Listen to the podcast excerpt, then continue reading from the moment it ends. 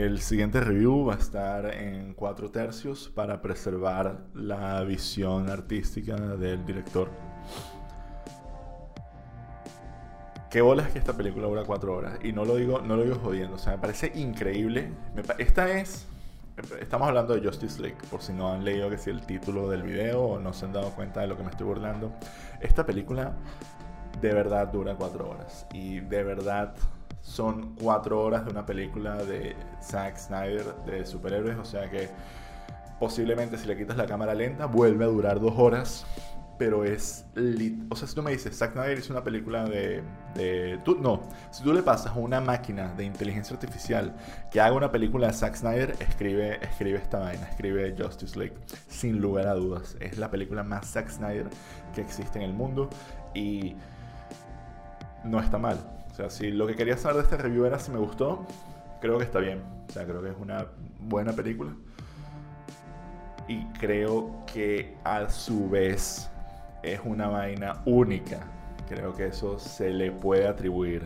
¿En qué sentido es único? Dentro de lo que son las reglas de marketing, dentro de lo que es el, el mundo del cine comercial, que algo dure cuatro horas, sea un re-release y tenga este nivel de hype, es algo verdaderamente trascendental. Y que esto sea mejor que la versión que había hecho Josh Whedon, me alegra porque primero no perdí mi tiempo, o sea, en realidad me entretuve pero yo siento que la película tiene unos problemas gigantescos que requieren que haya como que demasiado contexto para entender qué coño está pasando. Primero, esta película solamente puede existir porque hubo coronavirus y estamos todos atrapados en nuestras casas. Porque esta película no puede salir en un cine. La estructura que tiene, la, duración que tiene es una vaina inmamable, insufrible dentro de un cine. O sea, necesitas como que pausarla y, tomar un poco de, aire, porque en realidad la película no, no se detiene. Y cuando digo no se detiene, no es que vaya súper rápido. De hecho, la primera hora y media es inmamable, es larguísima. Se, se te presentan como que a todos los personajes, todo es el mismo peo, como que una vez y otra vez y otra vez desde, todo desde los distintos puntos de vista. Y y coño, y, nunca va a otro lado. O sea, nunca deja de ser una película de superhéroes de Zack Snyder. Siempre todo es el mismo tono, el mismo, los mismos colores, los mismos eventos, la misma tensión. Es, es una, línea, es una línea recta de, de, intensidad bastante, bastante alta. Tiene unos beats de acción que son, son divertidos, muy Zack Snyder, pero tampoco siento que sean como que muy trascendentes.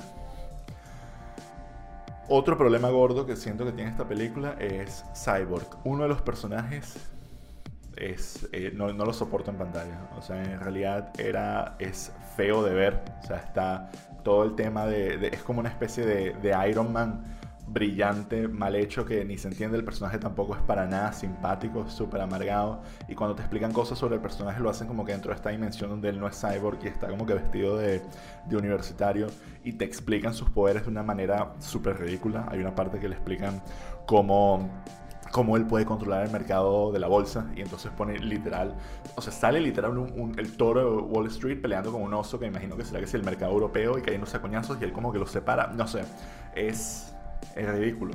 Esa parte siento que funciona cero. O sea, ese personaje como que funciona cero y es un personaje que tiene, que se le dio muchísima más tarima, según tengo entendido, yo no he visto el original, porque es la primera vez que sale en pantalla.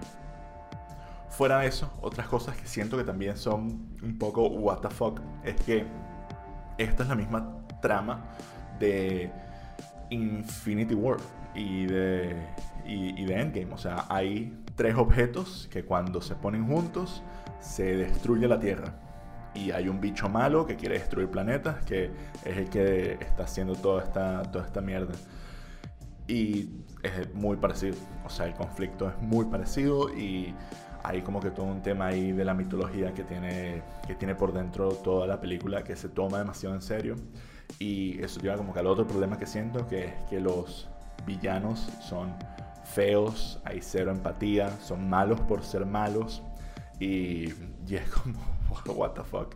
Y hay un montón de personajes, incluso los que salen como que al final, que son como extraterrestres, que son feos. O sea, honestamente no me gusta el diseño de esos, de esos personajes, no me gusta cómo los presentan. Son malos por el hecho de ser malos y son antagonistas absolutos.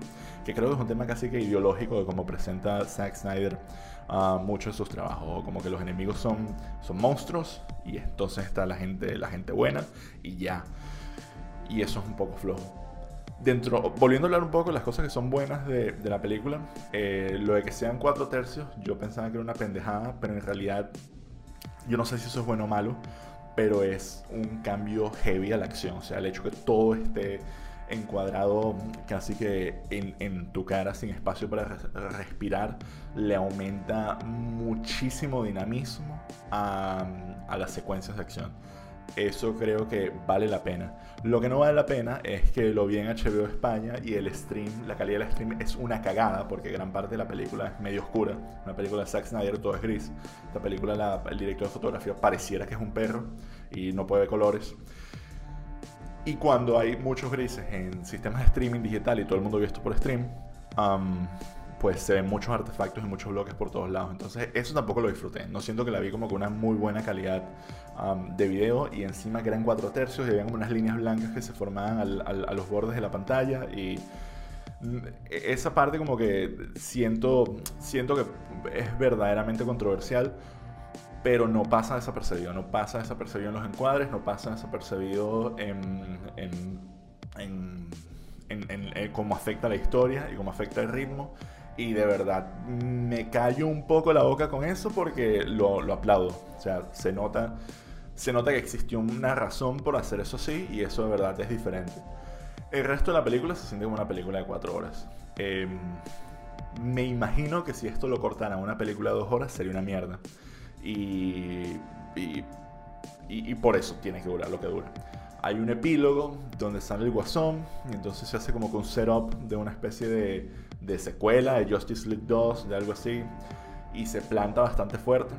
No sé si eso al final vaya a pasar, me imagino que no, porque muchos de los actores ya dijeron que están un poco ladillados de, de bueno, de esto y de ser quienes son. De, o sea, yo imagino que Jason Momoa querrá seguir siendo Aquaman, Gal Gadot también, seguramente se haga una película de The Flash y no creo que sea mala, pero lo que es um, Batman y Superman, no lo termino de ver tan claro.